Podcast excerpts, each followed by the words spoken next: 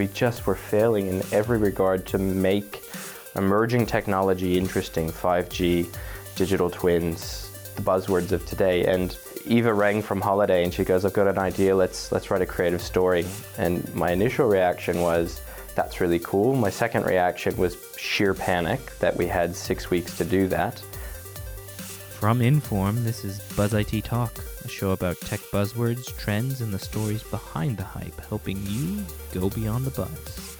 Okay, guys, welcome to uh, episode four, season two um, of Buzz IT Talk. We're looking at uh, the year 2038. And when I say we're, uh, we've got uh, something special today. Uh, we've got uh, a familiar face joining us. I'll go with familiar voice. Familiar voice, thanks. uh, for those of you familiar with season one of, of Buzz IT Talk, that's David Weaver. Uh, David's decided to join the Inform family again, which gives us the distinct pleasure of being able to have him on board as the uh, as a guest host uh, on uh, a few topics along the way. Yes, I'm looking forward to uh, supporting anywhere I can with the podcast. It was a lot of fun creating back in 2018, and I'm enjoying uh, watching the progress of the podcast, how it's developed.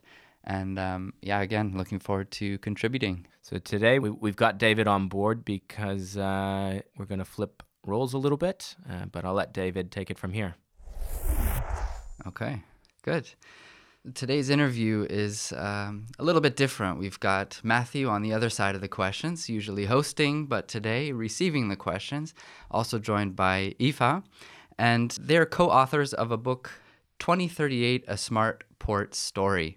So maybe uh, you guys can just introduce yourselves briefly. We'll start with Matthew. Uh, yeah, so the listeners certainly know who I am, Matthew Wittemeier. Uh, I'm in my official role today as the marketing manager for logistics division at Inform. Yeah, my name is Eva Savelsberg, and I'm in my official role, as Matthew said, um, SVP of the logistic division of Inform. And we are both know, now today here because we wrote this book together. Yeah. So, um, yeah, to give you a bit of insight, perhaps in regard to the why did it come to life yeah. and how was this quite creative process. Yeah, that's perfect. So, this book, how did it come to life? And uh, a lot of creativity goes into writing a book, and a lot of people want to write books but never get around to it. So, can you first share a little bit about your experience, the writing experience, before we jump into the details of the book? I guess it started out. Um, we were Matthew and me were thinking for lectures and stuff about um, how can we introduce new technologies, our vision of what is coming up and what might be important for port industry. Mm-hmm. And there were a lot of conferences where also the discussions came up by members of unions, for example. How can we prepare our people? What will be the impact in the future? And I knew that I would have in fall a keynote. And I was thinking, oh, I just don't want to do just a dry presentation. So I was thinking about how, how, could we make it more vivid, make it more open up the horizon of everyone, us included. And so I was on vacation, which is always good. I was sitting there having a look at this nice ocean. It was warm. And I thought, just let's do a crime story because then you can tackle all those different aspects of technology, society, and you can also open up your own mind and get creative about it. So I think we never talked so much as we did during my vacation. So between actually Curacao and Germany, we were going back and forth to see how would it work and how could we go ahead with it and which characters we think to start out with. So yeah, so we teamed up a bit. If I think back, we we actually started writing a technical paper, and it on the third or fourth draft and I like to think we're actually quite good at writing interesting technical papers, but we just were failing in every regard to make emerging technology interesting 5G, digital twins, the buzzwords of today. And Eva rang from holiday and she goes, I've got an idea, let's, let's write a creative story. And my initial reaction was, that's really cool. My second reaction was sheer panic that we had six weeks to do that. But we gave it a go, and in the end, through the ups and downs, it worked out quite well for us. Okay. So you mentioned these technologies. What would be some of the technologies you addressed in the book that the listeners would be familiar with? We started with 5G. Uh, 5G in the book gets to 8G, which uh, sort of is this proliferation of the removal of wired communications. So in that 2038 world, there's no real wires unless you go to sort of um, lower socioeconomic areas. Um, we looked a lot at AR and VR, so augmented reality and virtual reality, and, and where they're likely to get to in 20 years' time. Um, VR in particular comes to be a very central technology theme um, in how ports operate in the future, uh, and even how the main character Douglas interacts with the people around him, the technology that he needs to interact with. So, for instance, in part two, he's reviewing security footage, and instead of just sitting at a screen, he's in a completely immersive virtual reality environment. And I think the other technology, which I'll let Eva pick up on, and, and certainly reinforces what we do here at Inform, was artificial intelligence. Mm-hmm. Yeah, we had a lot of, actually, kind of that's a center point of the whole story. Um, how let's say the human race will be supported by artificial intelligence, how we can interact in general with um, artificial intelligence, and also uh, how could artificial intelligence evolve. That's a very speculative thing to talk about. Nobody knows. So we are, in a way, although it's already around for quite a while, for decades actually, it's still for us a black box because you can still expect it will be um, very bright and we might be sooner or later the ones following this intelligence, or it will stay as a very potent but still a tool. We are kind of um, having the power to make use of. So we don't know. But still, with like ports business, it will have a decisive role in the future to support humans in their decision making process and also to help just in daily operations to be smarter, to be more efficient. And um, but then all this comes into it. Um, um, Matthew already talked about that a lot of work might be done remotely. Mm-hmm. So you have the possibility and perhaps also um, the ecological chance that that might reduce um, CO2 because people can work from wherever they are. But all this will also have an impact on society because people have to be better trained. They have to know how to use technologies. They have to be at ease with it. And since it doesn't matter where those persons are, um, you have a lot of competition in a way. And that might open up a gap between people who have this education and people who might not be able to participate in this education, even if they might have originally the competency to do it, but still perhaps life doesn't go the way so you can um, join in. And that again might um, trigger social unrest, as mm. every evolution, let's say technical evolution or social evolution, ever had. It might have a good part, but it for sure also has a difficult part. Yeah, and this is actually directly addressed in the book, and you refer to them as the anti-techs. Um, so the anti-techs, as a group, um, and later as individual characters in the book, they really come forward in the story. Um, they're very significant in this world that you've created in 2038. Why? I think um, firstly, I would call it anti-tech, but I'm that, that's my perhaps British English uh, background. Anti-tech, anti-tech. Anyway, um, I think they're a bit reflective of the state of our industry in the first place. Eva mentioned earlier that um, automation is something that's been around for decades, but it's sort of just coming into its its golden years, if you will. We're sort of figuring out how automation works in maritime. Um, and the byproduct is a traditionally very labor intensive industry is slowly becoming automated uh, to sort of the 85 90% realm. And there's a lot of jobs that are disappearing, right?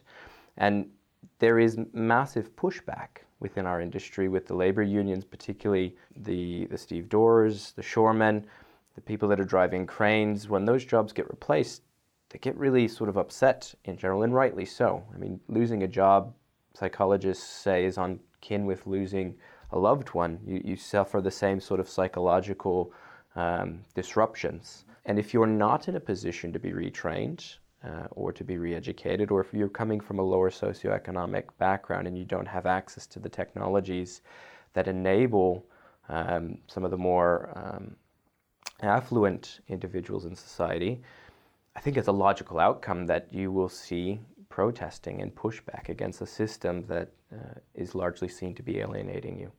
Um, it also turned out to be a really good villain uh, in the story, uh, an easy scapegoat, although I won't give too much away. Um, yeah, without giving too much away, maybe you can just give a brief overview of the storyline. What are we looking at here? Okay, so uh, Eva's gestured yeah. to me, so... Uh, so his English is nicer to give the brief overview, I uh, guess. Uh, in a nutshell, there's been an incident at the port of Reykjavik.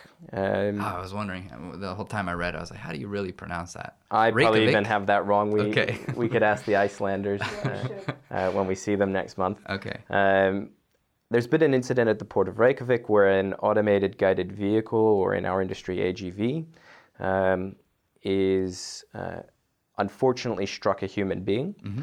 Um, and that human being's in critical condition. No one knows if they're going to live or survive. No one knows who it is. Um, and a specialist uh, Interpol agent, Douglas, uh, is called in. He just happens to be on a technology retreat at the Blue Lagoon. Mm-hmm. Um, and his boss calls him in and says, Well, unfortunately, you're the specialist in dealing with anti tech matters. Um, he's sort of evolved in his career to be the guy who uh, is able to diffuse those situations quite efficiently. Mm-hmm. Uh, so begrudgingly, he leaves his, uh, his technology-free retreat uh, and heads out to the port in an autonomous vehicle. And then the story sort of unfolds the, under the, the, the guise of a crime mystery of, you know, how does Douglas solve that um, I don't want to say murder, but I don't want to not say murder. Uh, how does he solve that mystery? Uh, and over the course of three parts, um, we get to a conclusion that hopefully the end um, reader doesn't see coming. That's for me a sign of good writing. Yeah. Um, but we, through that journey, we explore a lot of the emerging technologies uh, yeah. as they would impact ports. That's sort of part one. Part two starts to look at some of those societal elements that Eva mentioned earlier. I think we both realized when we finished part one that just writing about a ton of technology, whilst that's interesting for us, I think what the medium really allowed us to do is see that when you think forward 10, 20 years in the future to the evolution of technology, it gives you this creative freedom to think about what the impact is on society. And actually, those were some of the more interesting questions um, which we sort of felt really compelled in part two and subsequently part three to explore. Technology still underrides all of those, um, but it's those societal issues that technology causes uh, that gets explored quite a bit.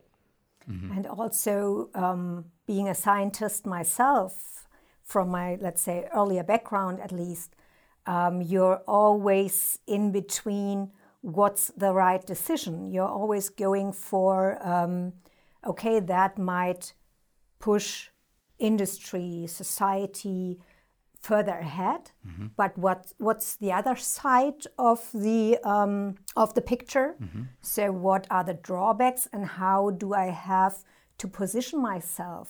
Mm-hmm. What questions will come up, and it's always entangled the technical and the um, social questions. It always is. You always have to look at the society, at technology, at the organization, at what does it mean to humans. Mm-hmm. And I'm also doing um, a lecture, or I'm lecturing at the university. So it's it's innovation management in international freight transportation. But I always try to get these engineers to a position where they where they start to think about what do I want and what do I think is good and how do I want to position myself and how could I define what can I bring to the table mm-hmm. and where do I have to take care of others which might be affected. So that's really interesting to see their um, their process in gaining this um, this awareness. Mm-hmm. So, taking care of people, ethical type of things. This is is a theme throughout the book. I mean, we mentioned uh, you mentioned Matthew a, uh, a automated vehicle hitting a human. Who's responsible in that case? And there were a lot of different things. Uh, so the responsibility of technology companies.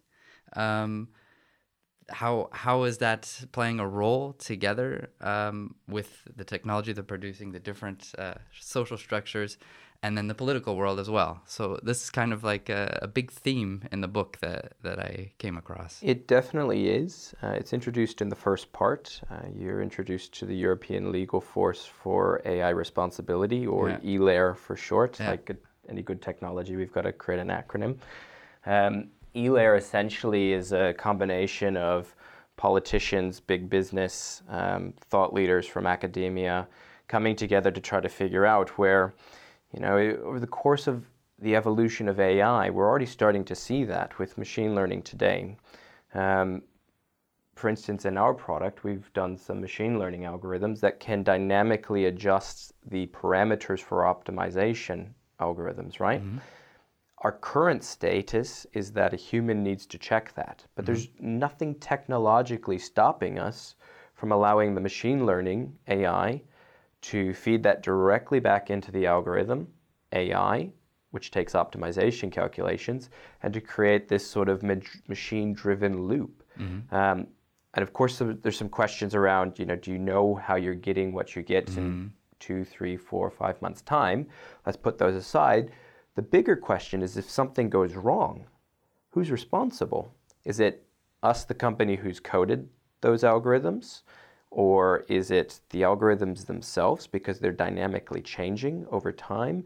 Is it the company who paid for it?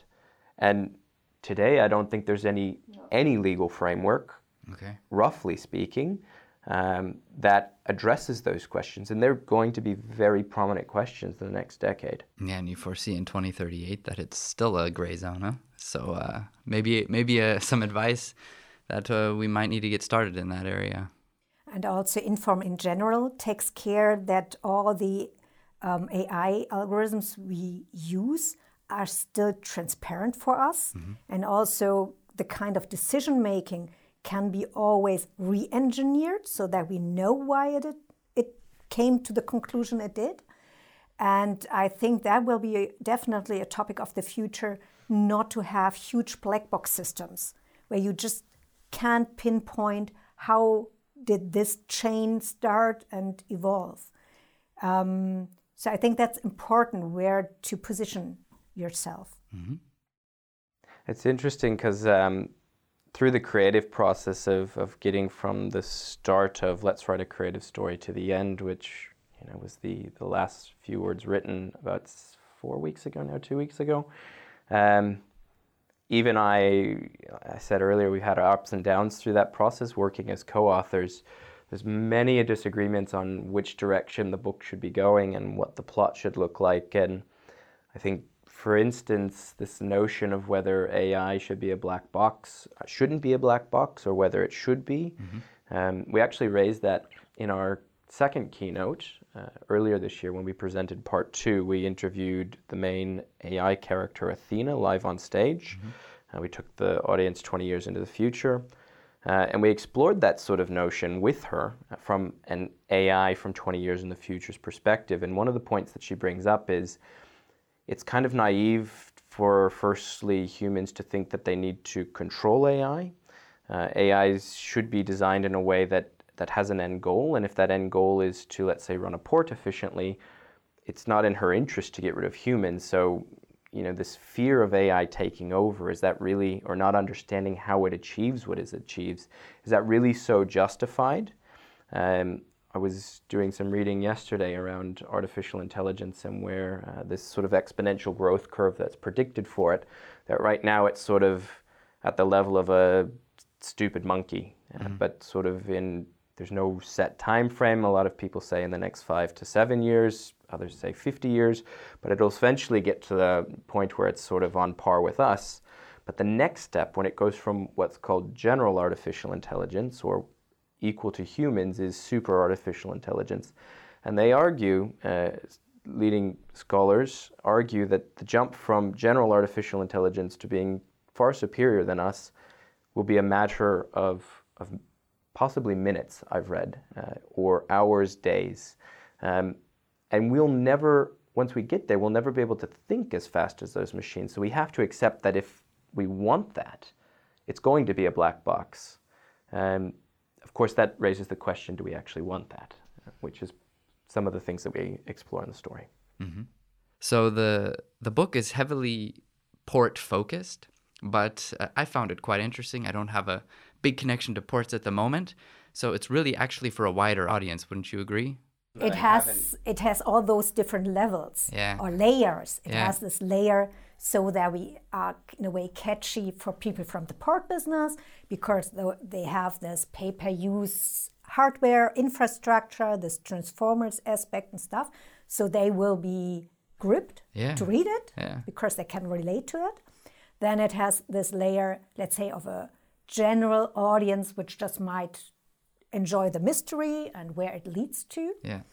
And then it also might have this layer of a scientist who is torn between what were my beliefs yeah. and did they turn evil and how can I um, kind of bring the ghost back in the bottle yeah. and um, bring good again into the world, although it's always, um, how to say, reflecting differently. Mm-hmm. So something evil might be good, might be evil, might be good. So, yeah. I, but I guess that's what the life, in a way, of scientists is. Yeah. And um, so you have this level as well, and then you have might also have this level of um, of those different characters, and in a way as well to have this. Um, although it's a bit hidden in the story, but you have this aspect of diversity. So we really try to push um, that you don't end up all with the same kind of characters, but mm-hmm. to have it a bit mixed as kind of we envision the future. Mm-hmm. And this part we can mention or not. Actually, Douglas was a lady. It was. it was. But Matthew and his colleagues told me nobody will read a story with a lady in the leading role. so I thought, okay, come on, guys. Well, let's leave this part in. I, that's not quite what we said. Oh, yeah, we yeah, said yeah. that market research suggests that you should make your main character the same gender as your target market. Okay. And the reasoning for that is it's easier for you to self identify with the main character. Mm-hmm. So, given that terminal logistics is roughly like 90% men, um, we did convince Eva to allow us to make Douglas the main character a man. Uh, but I think women in the book get a very they fair get a good shake. Fair sh- yeah, definitely. Um, and it made it easier to bring uh, later in the story um, quite some strong characters in. And with this setup, it worked nicely. Mm-hmm. So I was, I say, in a better mood. Okay. um, so you mentioned Matthew just now the AI uh, status of today is I think your words were of a, a dumb a stupid monkey. Stupid so monkey. stupid monkey. Okay. But anyways it is, is it's out there. It's being used. What would be some it's a port focused book. What would be some examples of AI being used today? Some concrete examples within ports. Today, we have it uh, in optimization algorithms. So, what we do operations research actually is an AI tool. AI is a broad, broad expression, let's say, and there's a lot fit under it. So if you consider operations research, and you can as an AI um, science, we are doing this already for quite a while, and we use this for optimizing handling of equipment, routing of equipment, stacking containers in a just more efficient way. And it always gives you, it has a look at the problem, and the problem must have quite a bit of variables, and then you can just arrange those that you have a most efficient way to deal with, as I said, routing, stacking, whatever. And AI, in terms of, for example, machine learning, would have a look at historical data mm-hmm. and analyze those and say, okay, what is probably the outcome or what those data suggests the future will be. So you could train your system, then take some more recent data, for example, it depends how you design it, and test your um, machine learning algorithms with those more recent data and see if it works well and if, if it gives you a prediction or a transparency which actually reflects what you can see in daily life. Mm-hmm. And you can use again those um, conclusions to feed them into optimization models, into operations research models. So you, so you have a kind of AI chain. Mm-hmm. You have something to analyze um, the history put, to predict the future, and then you have the nice thing about operations research, kind of to make your strategy happen, to pick up this outcome and say, okay, and if I want to influence this outcome, and if I want to take it a step further, I implement operations research mm-hmm. algorithms. And this part with OR we do for quite a while. For machine learning, um, that's pretty new. And actually, it's, I mean, there are little um, initiatives in the industry to make use of machine learning, but it's not so easy. Mm-hmm. Even if you have um, the people who have, let's say, a solid knowledge about machine learning, that's still not a guarantee for I can make it work mm-hmm. because you need a quite unique ability set of knowing the mathematics, knowing the industry, and knowing how to bridge academics, science, whatever you want to call it, and reality. How can I bring it into the operations as my customer needs it? Mm-hmm. And due to, to our experience in so many markets, we really have, let's say, this unique triangle of abilities. We know the mathematics, the science, we know the industry, and we know how to bridge it and how to make it work. Mm-hmm. Okay. So, getting back to Douglas in 2038, the story is complete.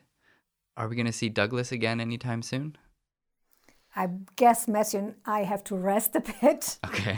Our creative muscles. Yeah. And never say never, right? Mm-hmm. There's definitely interest. I know that uh, Douglas is. Uh, there's some interest in Douglas appearing in an airport. Okay. Um, but um, as Eva said, it, it, it takes it takes a lot of time, but more than time and, and, and financial resources to write something like 2038. It takes a huge amount of energy. Uh, and, I, and, it's not easy to explain that. Uh, perhaps the easiest way I can say that is uh, when you need to write something that's creative, quite often that's when you can't be creative. Mm. Um, there was entire weeks where I would disappear from the office and end up at coffee shops in Aachen um, because it was quiet and it's sort of the right environment to just punch out chapters. Um, you don't necessarily write them sequentially. Um, there would be, I remember one one moment I, I just I literally rang my colleague Dirk and said, Dirk, I'm not coming into the office today. And I was at home for the entire day writing um, the Grisella chapters in part two. Uh, you're introduced to the academic character Grisella. Uh, and and the, the inspiration sort of hit me that morning when I woke up, and it was you just had to do that. So, um, you know, there's there's byproduct to what your day-to-day job is to write something like that. But then for me personally as well, there was nights where I was in the city working uh, and not going home to see my family for let's say a week or two on end. But to me, it was worth it ask my wife if it was worth it. I don't know. We had to end up with somewhere else and ask Eve if it was worth it. I don't know. Yeah, and I think it's kind of also the essence of what I'm thinking about for, I don't know, 25 years or mm-hmm. something like that. Because I was also early on working on this whole topic of truck platoons and how can they be made possible from a technical point of view. And we were talking with truck drivers, with people? How do they feel if such a pl- platoon will just um, come by and stuff? So it's it's a long chain or it's a long time to think and to bring it together. Yeah. So I think you can't just easily transfer it. You have to gather a new story in yourself, and I guess you might even do that without knowing. But I think Douglas should be in a position, or we should um, give him, I don't know, the grace, or how would you say, um, give him the respect, not only to handle him as a marketing instrument and just to transfer him into another environment, uh, because I don't know, I, I wouldn't like that too much. He, he needs to have his vacation at the Blue Lagoon Yeah, finally right, and right. enjoy a little bit of time, I guess, Yeah. uh, first, and then see how it develops. Right. Um, so the story is, for me, I thought it was very interesting, very creative, very easy to read, and, and very relatable because the technologies you mention, we all know them today. And you've just, uh, so it's not a typical sci fi book where we're talking about things totally fake or whatever. So that I'm, not a big sci-fi fan, but this one I really liked. So, firstly, where would you have? Where can people read it? Um, so the easiest way to get to it is if you go to the Buzz IT Talk website. For Yeah. this episode, there'll be a link to where you can download parts one and part two. Part Okay. three will become available uh, towards the end of November. Okay. uh, once it's actually officially released, uh, which will happen the first week of November. Okay. Um, but then our publishing partner, of course, has some rights to uh, distribute that uh, before we can make it available. All right. So we'll make sure the listeners get access. Perfect. Thank you both for your time. Thanks a lot for having us. Yeah. Pleasure. Thanks, David, for popping back in and uh, Sure. taking the reins. As always, you can find links to many of the resources we used in preparing for this episode on the Buzz IT Talk website, as well as contact details for our guests. Buzz IT Talk was brought to you by Inform. It's produced by Kai Kepner, Louisa Valendi, and myself, Matthew Wittemeier. Our post production is done by the talented Jenny Neustras, with special help from Sabina Volter and Thomas Bergmans. Learn more about Buzz IT Talk at buzzittalk.com or follow us on LinkedIn and Twitter. You can subscribe for regular podcast updates at Apple, Spotify, or wherever you get your podcasts. I'm Matthew Wittemeier. Thanks for listening.